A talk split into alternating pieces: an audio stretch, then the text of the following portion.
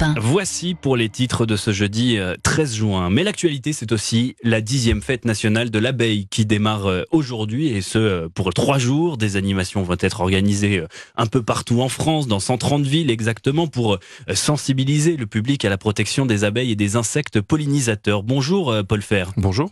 Merci d'être avec nous en studio ce matin. Vous êtes un jeune apiculteur, fondateur de l'école des hautes études en apiculture. Tout d'abord, une question euh, pour faire le bilan, le constat. Euh, quand on parle de baisse de la population d'abeilles en France, euh, est-ce que vous avez des chiffres à nous donner? Bien sûr. donc, alors ça dépend après de, de, quoi on parle quand on parle d'abeilles. Il y a les abeilles domestiques, l'abeille mellifère. Donc, le mot domestique est peut-être à nuancer, hein, mais cette abeille-là qui, qui, produit le miel, voilà, notamment, qui, qui rend un, grand service pour la pollinisation des, des cultures. Celle-ci, donc, on va dire que les chiffres sont plutôt stables après une après une décroissance sur plusieurs années, on, arrive à à peu près à un million, un million deux cent mille ruches. Mm. Mais en revanche, il y a tout un effort qui est, qui est plus important que les que, que, que, que, les années précédentes pour les pour maintenir ce, ce nombre.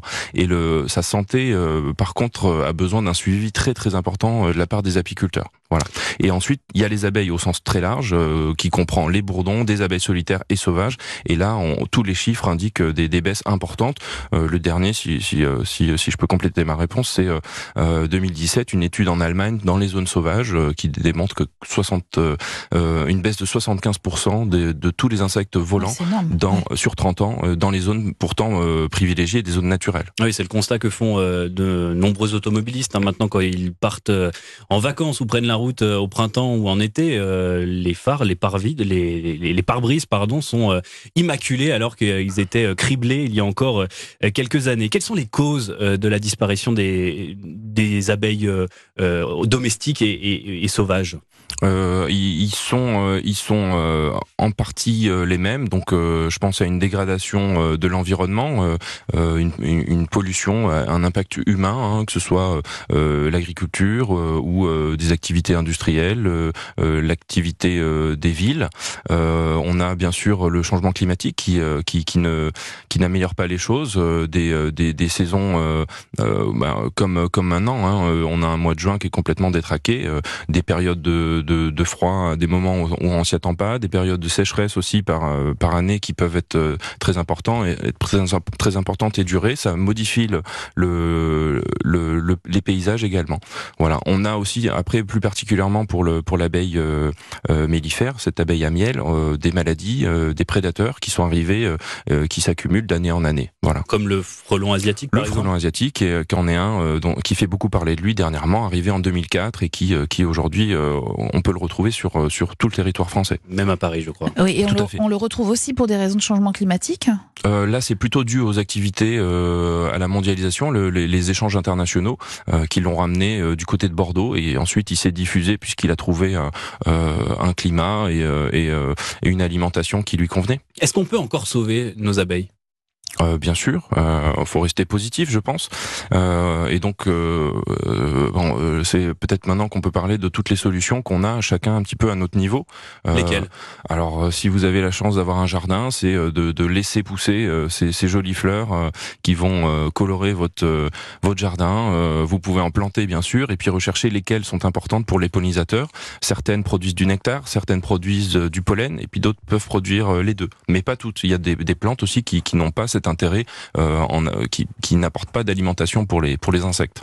Est-ce que vous pouvez euh, revenir sur euh, l'importance euh, de ces abeilles pour nous et pour la nature d'une façon générale? En quoi c'est si important que ça aujourd'hui de sauver ces abeilles? Bien sûr. Alors, le, le, on, a on a chiffré hein, et puis on a évalué ce, cet impact des pollinisateurs sur sur notre alimentation, par exemple, ce qui est assez parlant. c'est un tiers de notre alimentation qui dépend directement de l'impact des pollinisateurs. C'est donc une cuillère sur trois, une fourchette sur trois. ça, ça va parler, je pense, aux auditeurs. Et, puis après, euh, si on ne pense pas qu'à nous, euh, les pollinisateurs sont aussi euh, responsables de la pollinisation, donc de la reproduction de 90% des plantes à fleurs sauvages.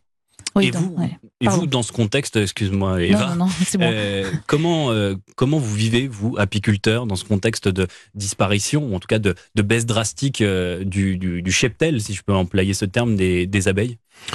Euh, c'est c'est la passion qui fait qui fait tenir euh, beaucoup d'apiculteurs, euh, euh, mais c'est devenu effectivement un, une activité parfois donc professionnelle, mais assez rarement. Hein, le, la grande majorité des apiculteurs sont des apiculteurs de loisirs et donc ils font face à des à des difficultés croissantes. il faut connaître beaucoup de choses sur la santé de l'abeille, savoir détecter dès le, les premiers symptômes et puis savoir agir en conséquence. Il y a de moins en moins d'apiculteurs? euh, c'est euh, c'est à peu près stable. On, a on bénéficie de quand même d'une exposition médiatique assez importante et donc il y a il y a il y a, y a un renouvellement quand même de des apiculteurs.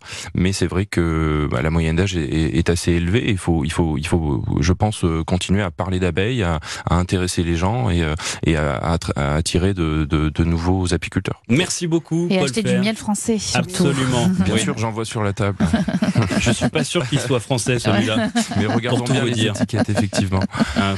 Merci beaucoup, Paul Fer, euh, de nous avoir éclairé euh, ce matin sur l'importance des abeilles. Je rappelle que vous êtes euh, donc apiculteur et auteur de Abeilles, gardiens de notre avenir. C'est aux éditions Rustica. Et si le sort des abeilles vous intéresse, si vous avez envie de vous engager en ce sens, allez faire un tour à la fête nationale de l'abeille qui débute aujourd'hui. Il y a des événements un peu partout en France, dans 130 villes.